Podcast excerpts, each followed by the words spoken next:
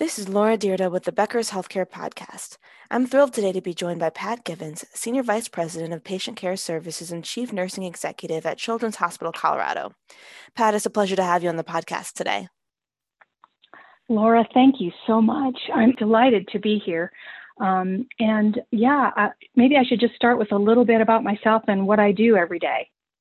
That would be fantastic. Uh, so, um, Children's Hospital Colorado, uh, as as you know, is in uh, the Colorado area. We actually have four full-service hospital campuses throughout the state of Colorado, and we serve a seven-state region from Montana to New Mexico. We have over 500 licensed uh, pediatric beds, and the largest campus is the Anschutz campus here in Aurora, Colorado, where we have over 350 beds. And I have the distinct privilege of serving, as you said, the big title, Senior Vice President, Patient Care Services, and Chief Nursing Executive, which essentially means I have the best job in the institution. Uh, I've been doing this role since 2016, and our mission at Children's is to improve the health of children through provision of high quality, coordinated programs of patient care education, research, and advocacy. And as my title says, I primarily focus on the patient care aspect of things, and I'm responsible for the care that's delivered in all of our sites. So, like I say, I have the opportunity to work with some amazing people who uh, work directly with children and families. Well, fantastic. I, I'm really looking forward to our conversation. And given obviously this past year has been really challenging with COVID 19 and uh, other things going on. So, what are your top priorities today? Laura, that's a great question. And boy, have things shifted, right? Um, so, I, I guess I would say, in short, I'm, I'm focused on recovery and the reactivation of the services that we provide, but really in a different way than other kinds of situations that I've been in before. Uh, most of us in healthcare leadership have experienced in our tenure an emergency situation, right? And we typically use the approach of the phases of emergency management, if you will. This has been obviously a sustained emergency. It's been a pandemic. And so, you know, during the, the actual uh, peak of this experience, all of us were focused on response, uh, making sure we had enough personal protective equipment, making sure our team members were safe, making sure our patients and families and our communities were safe, responding to all of the science and information that we were getting on a day to day basis sometimes. So now we find ourselves uh, in the recovery phase, and we're not completely out of the woods yet.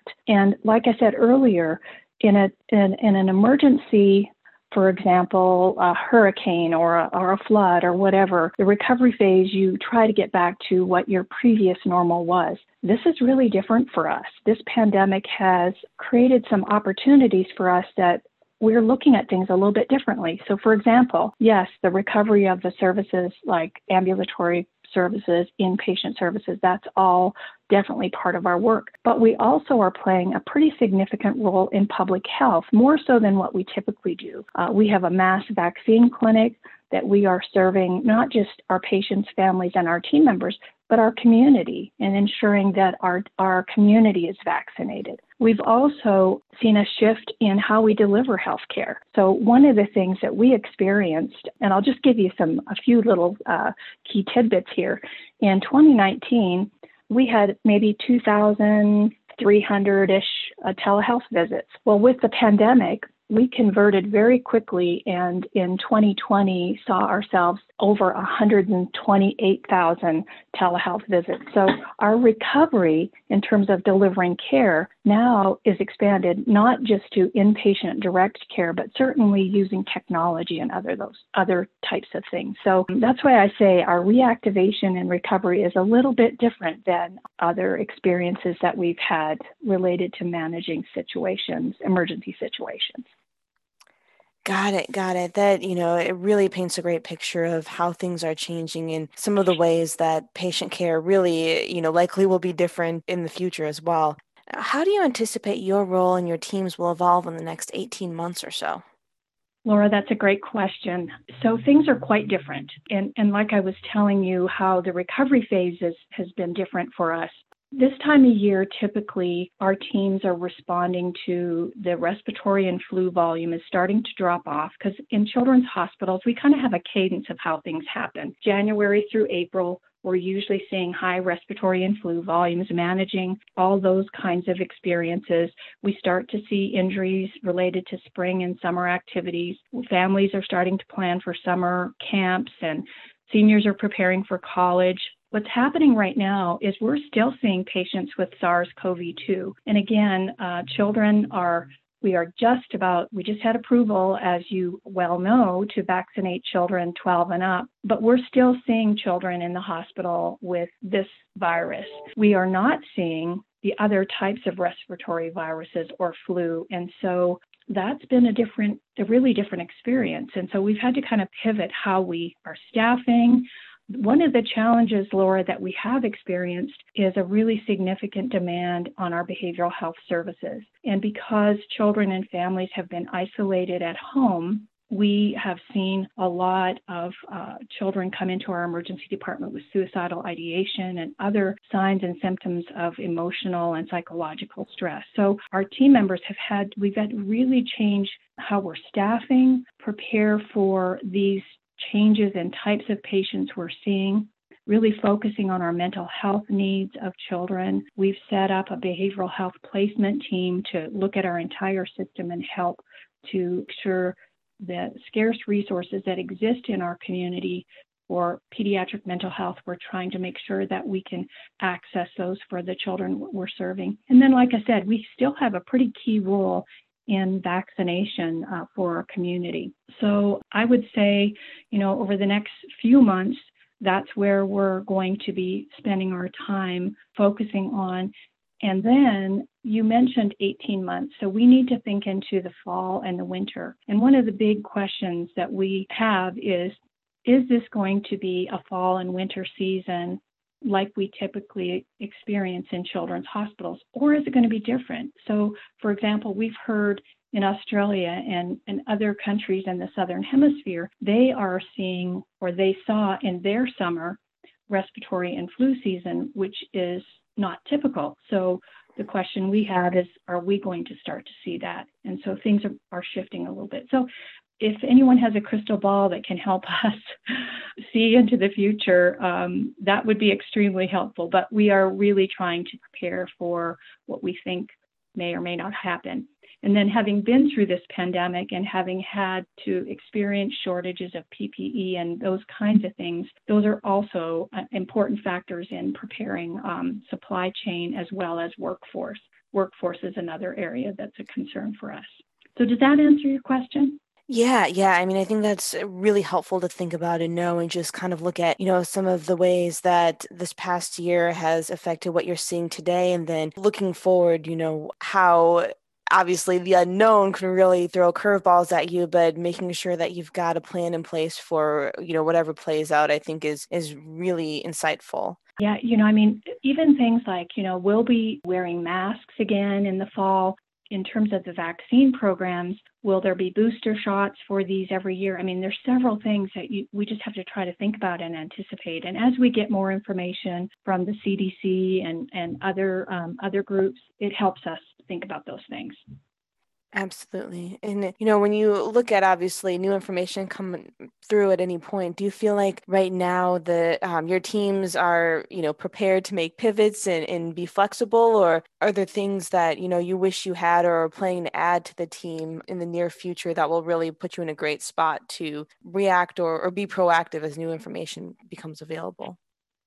Yeah, you know, one of the things that we did early on in the pandemic is we at Children's Hospital set up a scientific advisory committee because information was coming to us like other places, um, you know, on a daily basis. And some of the information was good science and some of it, you know, was information and we had to judge whether this was valid information. And so we still have that team of people available. And obviously, you know, people are gathering information, interpreting it, trying to think about how do we apply this to our operations and our planning. So that is something that exists for us. But, you know, one of the things, Laura, that we learned through this pandemic, which is a really exciting lesson to learn, is that when we come together and we identify what our priorities are, and during this whole time, our top priority was the safety of our team members and the safety of our patients and families and our community.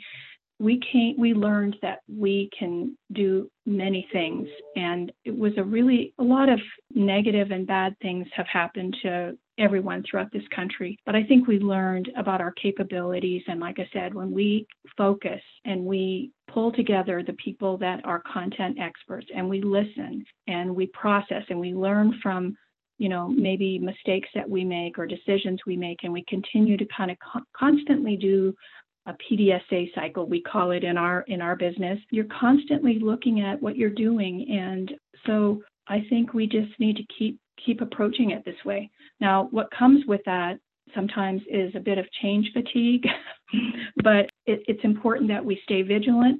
It's important that we continue to um, gather data, interpret that data, make decisions, implement things, evaluate them, and that that cycle we we need to keep moving on.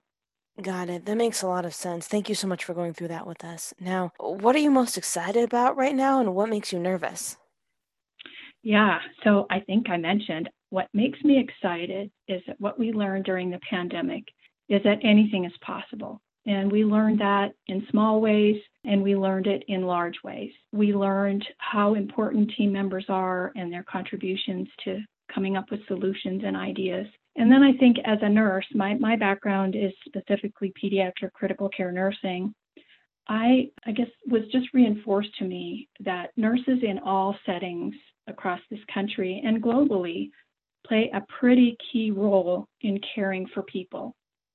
And sometimes when we don't have the technology or the medications or pharmaceuticals to cure or treat or whatever, caring and compassion sometimes is the only thing that we can offer and comfort, obviously. And I guess it was exciting to feel again how important the work that we as professional nurses do, and all of us in healthcare, and all of our community members who work on the front lines, no matter what they do. So, just exciting to learn those lessons again. Now, what I'm nervous about is our workforce. As I mentioned, change fatigue and exhaustion, and people have probably heard the term burnout and terms resiliency. One of the things that we are experiencing as other healthcare institutions is people are very tired and tired physically, thinking about, you know, the nurses. I, I had a nurse in our emergency department during the peak of, of all of this was telling me in one shift, she donned and doffed her personal protective gear 105 times. And just think about that as part of your workflow. That's something that's added to the already busy day to day and hour to hour work that these folks do. So there's that physical exhaustion and then the emotional exhaustion of, you know, the unknown, the uncertainty. There were many times during this pandemic, all of us were uncertain about what was going to happen.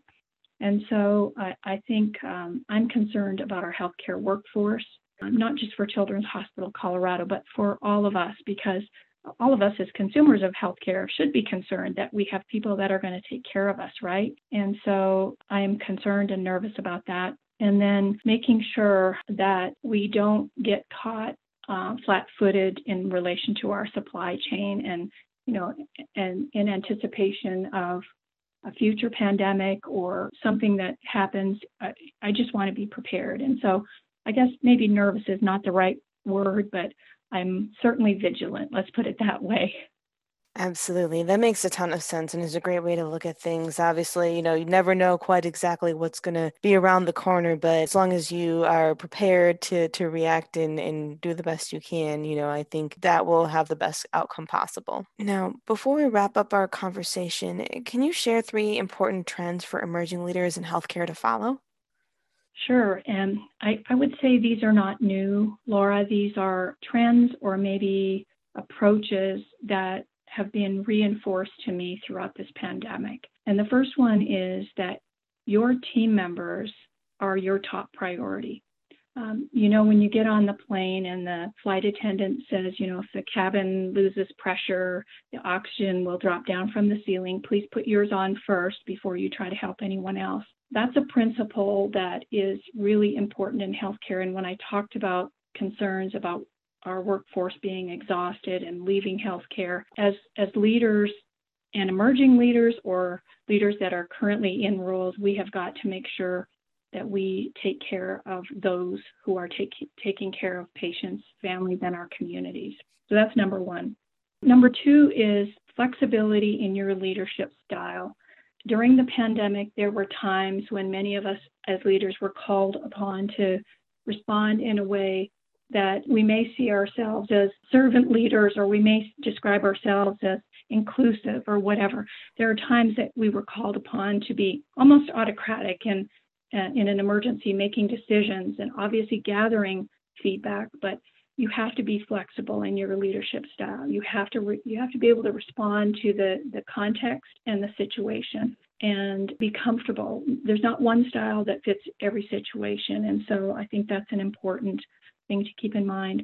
And I guess the last thing I would say is that, again, not a new approach, but it's important to base your actions and your decisions on evidence. And when there's no evidence, trying to use scientific and other principles and, and your, use your experts and resources. As leaders, we're, we're not in this alone. And in fact, good leaders make sure that they surround themselves with people that have expertise that can enhance what you're trying to achieve and the goals and objectives. So, yeah, those would be the three. I mean, I have a few other thoughts I could share, but those would be my top three, I guess. Well, fantastic. Well, Pat, thank you so much for joining us on the podcast. This has been a really fascinating discussion, and I look forward to connecting with you again soon. Awesome. Thank you. And I appreciate being here.